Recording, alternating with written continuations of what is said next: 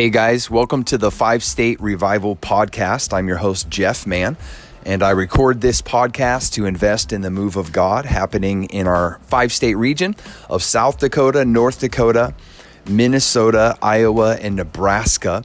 And in this episode today, I'm going to continue the End Times for Beginners series.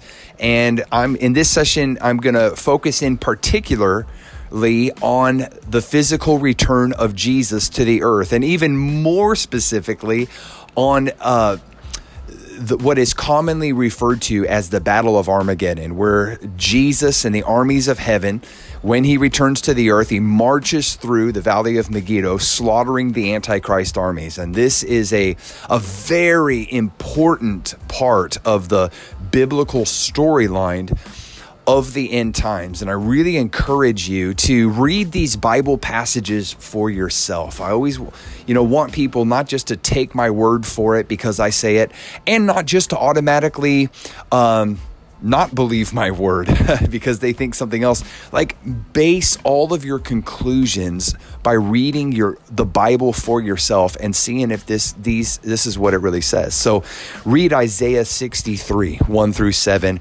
Read Revelation 19, 11 through 21 is, are two of the passages that talk about this uh, part of the, the end time storyline uh, where Jesus in, is uh, at the Battle of Armageddon.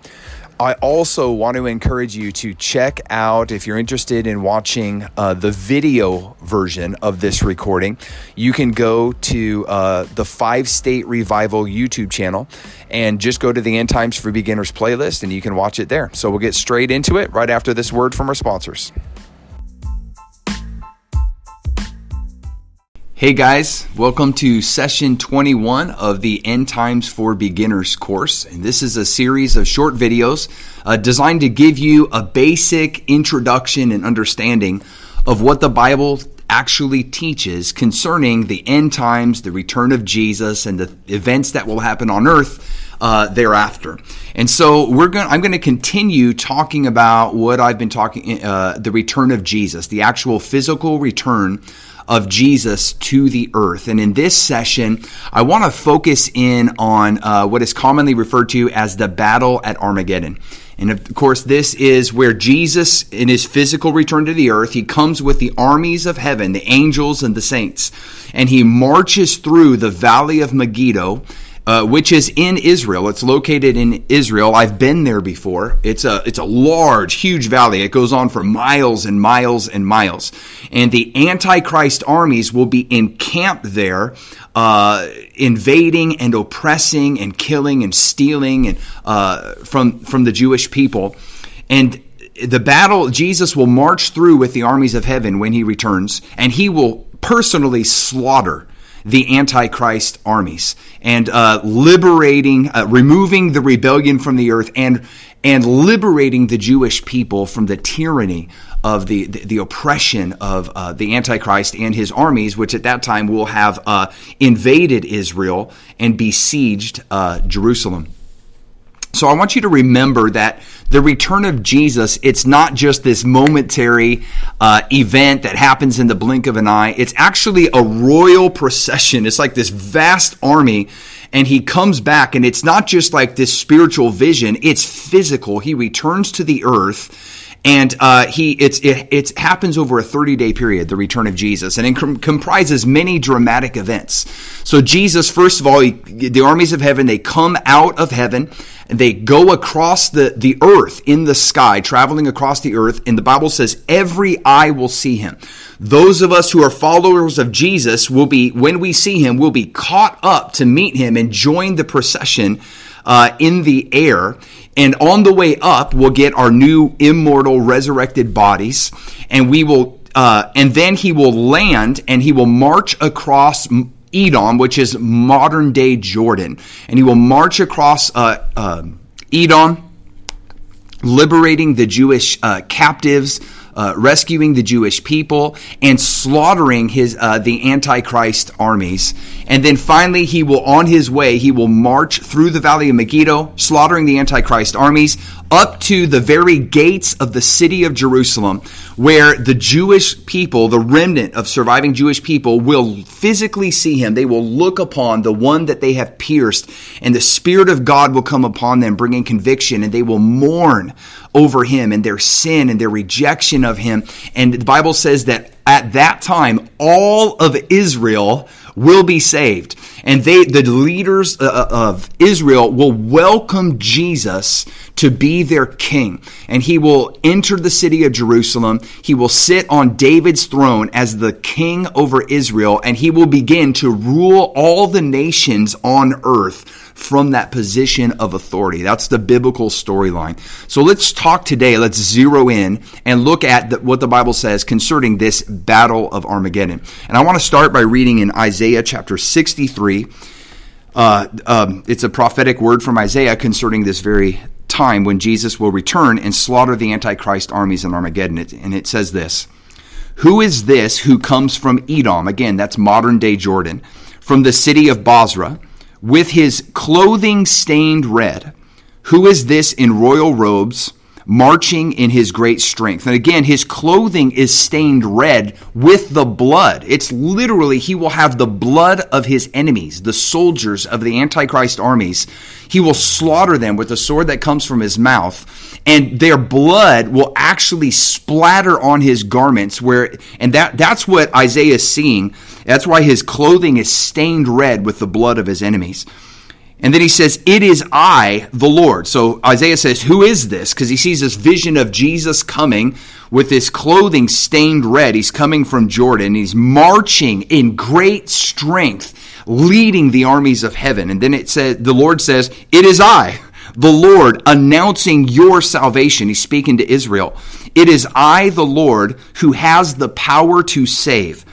Why are your clothes so red as if you have been treading out grapes? So, you know, uh, Isaiah, uh, God answers Isaiah, says, It's me. And then Isaiah asks him another question. He says, Why are your clothes so red? I see you in this vision. Why are your clothes so red as if you've been treading out grapes? And then God answers him again I have been treading the winepress alone.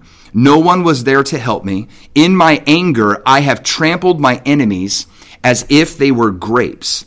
In my fury, I have trampled my foes. Their blood has stained my clothes. So there you see it right there, what I was talking about earlier. For the time has come for me to avenge my people, to ransom them from their oppressors. So we see what's happening right there is the Antichrist army is attacking Israel and killing them and taking them captive and raping the women and taking their houses and just awful things are happening. They're oppressing them. And then God says, I'm going to step in and save my people.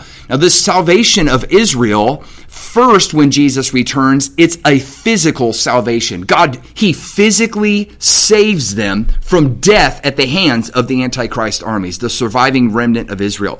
And then, of course, we see later that this physical salvation next, it leads to a spiritual, spiritual salvation when they look on the one they have pierced and they mourn and all Israel gets saved. But he says, I've come to ransom you, to ransom them from their oppressors. I was amazed to see that no one intervened to help the oppressed. So I myself stepped in to save them with my strong arm, and my wrath sustained me. I crushed the nations in my anger and made them stagger and fall to the ground, spilling their blood upon the earth. Now I want you to listen to verse 7.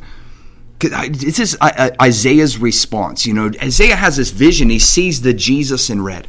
And a lot of times, you know, like uh, in the West, you know, we preach the, the, the parts of Scripture that show you know the, the kindness of Jesus, the merciful Jesus, the uh, the Savior Jesus, the, the the loving Father, and all these things are true and they need to be preached and celebrated. They're essential uh, to understand this aspect of His nature. But but there's but a lot of times we don't preach the many, many scriptures in the Bible that talk about the Jesus who is a righteous judge who will one day dispense his wrath upon his enemies, not uh, not because he's an evil man, because he's a good man, he's a righteous man, he's a loving man, and the Antichrist armies, they're doing horrible things. The wicked people, it's not just the Antichrist armies, it's wicked people on the earth doing awful things to other people. And there's a day coming where Jesus says, you know what, they're not going to stop. I'm save as many as possible to get them to repent so I could forgive them and deliver them of their sin,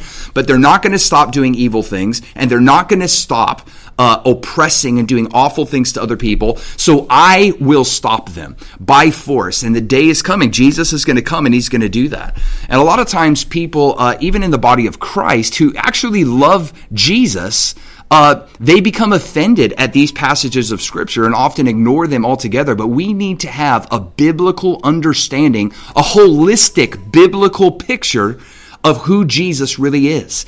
And the holistic picture is he is because he is loving and because he is good, he executes judgment and dispenses wrath upon his enemies. He will dispense his wrath upon his enemies. Of course, we know that Jesus before he ever dispensed his dis, comes again and dispenses his wrath upon his enemies he first came and died upon the cross and bore the wrath of god for his enemies in their place while we were still sinners christ died for us.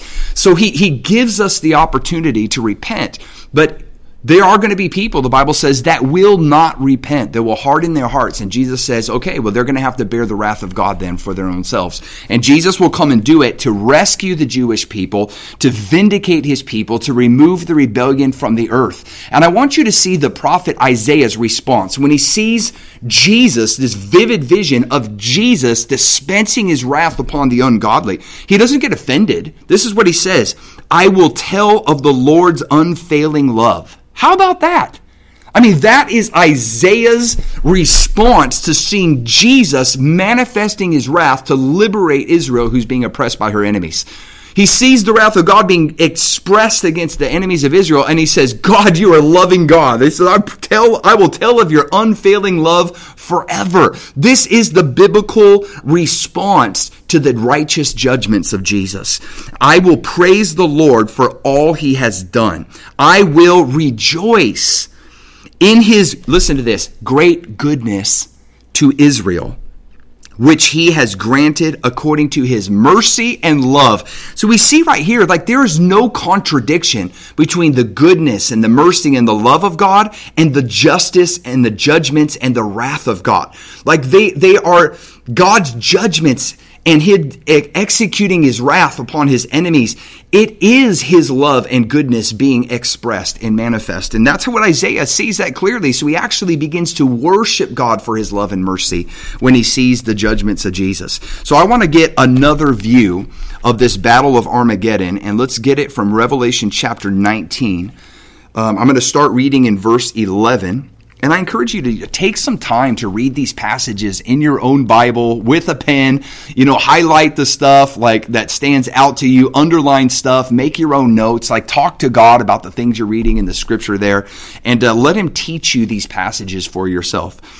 So then uh, in uh, uh, uh, the apostle John saw a vision of the same exact event that Isaiah was seeing, and he writes about it in his own words. And John says this Then I saw heaven opened, and a white horse was standing there. Its rider was named Faithful and True. This is Jesus he's seeing.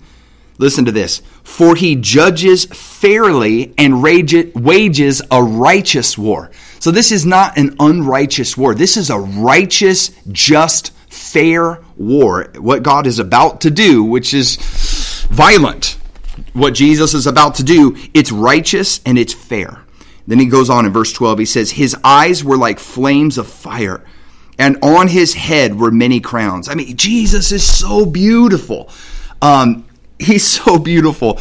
Man, I'm telling you, like, I want to be a man, a worshiper of Jesus who looks at him and says, You know what? You're altogether lovely. It's not that I love this part of you and this part of you and this part of you. I think that's lovely. But the judgments and the wrath of God, I'm just not even going to look at that part of you. It's like, no, that's not, a, that's not mature worship. Mature worship is to look at the, to- the holistic picture that the Bible gives us of who God is and who Jesus is and what he's like, and to worship him, to humble ourselves at the revelation of God uh, revealed in Scripture, and worship him in spirit and truth according to who he really is.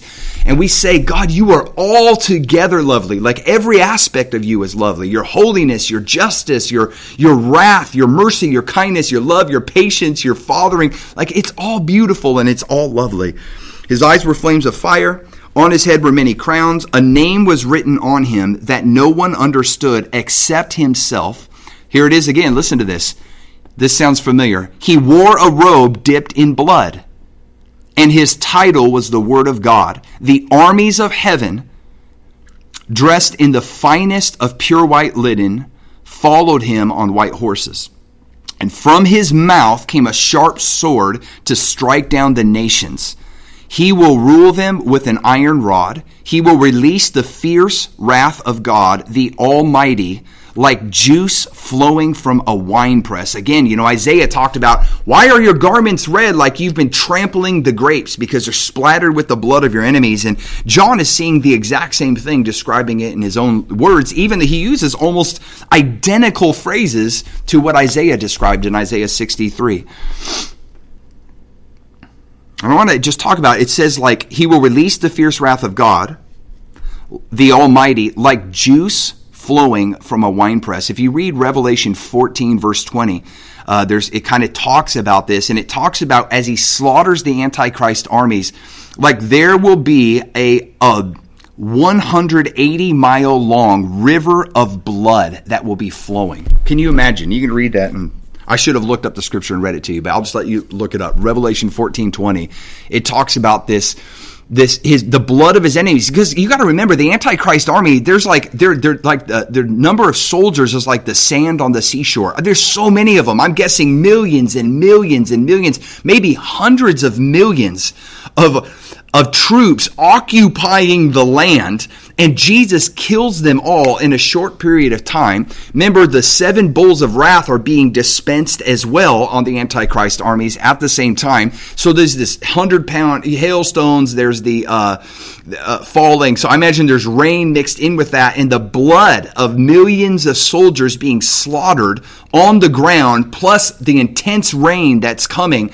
I imagine the flooding, and it's like a the river of their blood. It, it says that it flows for a 180 miles long. And the river of blood is so deep, it's like up to a horse's bridle, is what it's described in Revelation chapter 14. So this is an intense slaughter that's happening. And just in case you don't believe me, let me just read verse uh, uh 16 and 17 to you. It says, On his robe, at his thigh, was written this title. I love this King of all kings and Lord of all lords.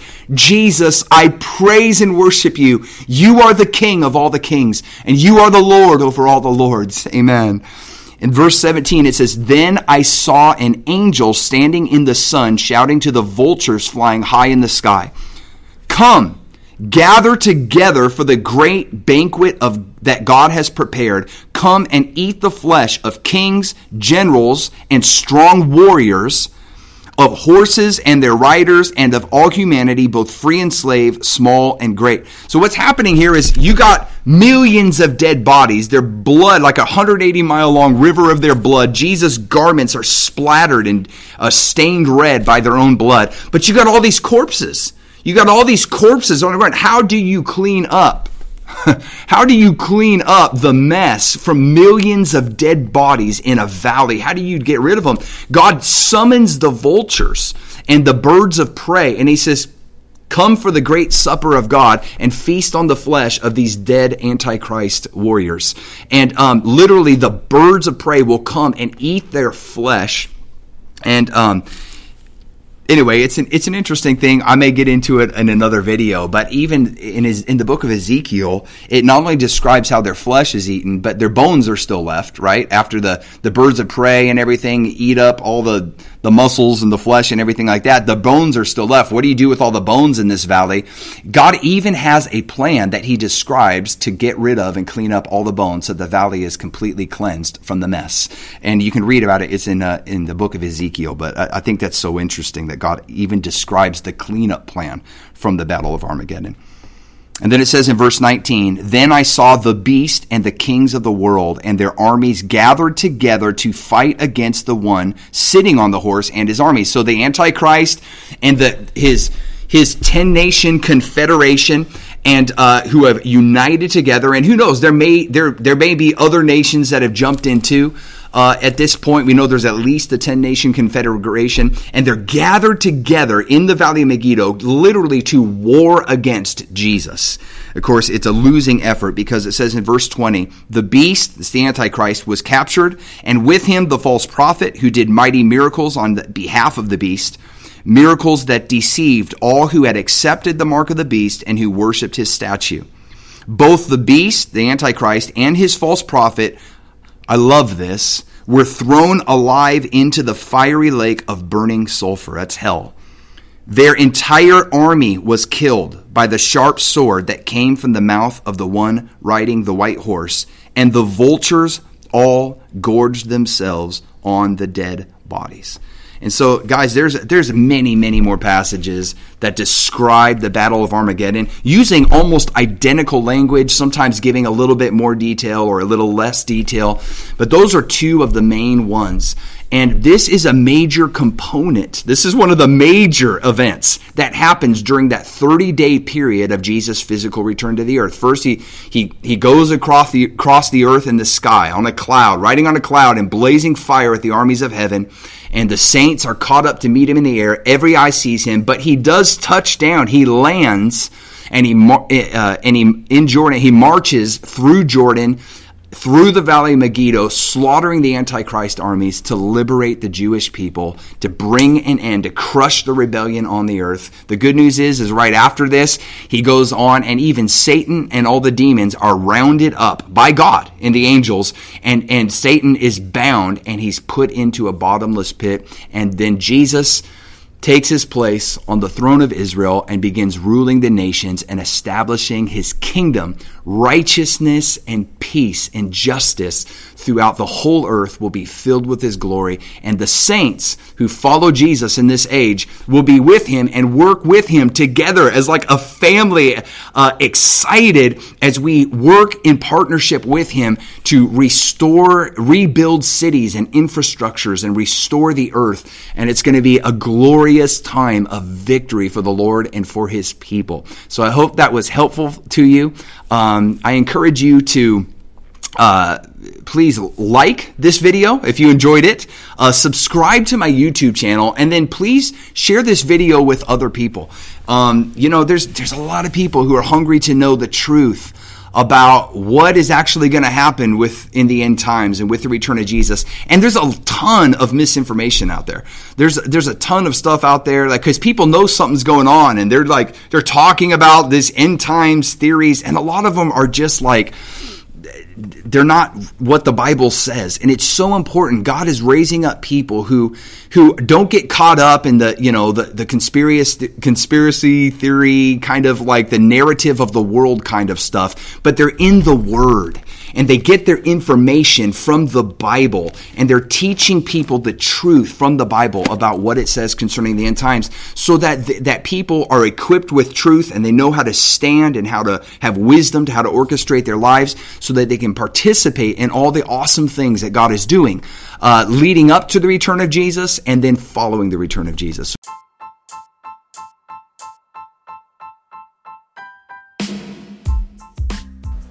Thank you for listening to this episode of the Five State Revival podcast. As always, you know, I'd love to hear any questions or feedback you have uh, related to this episode.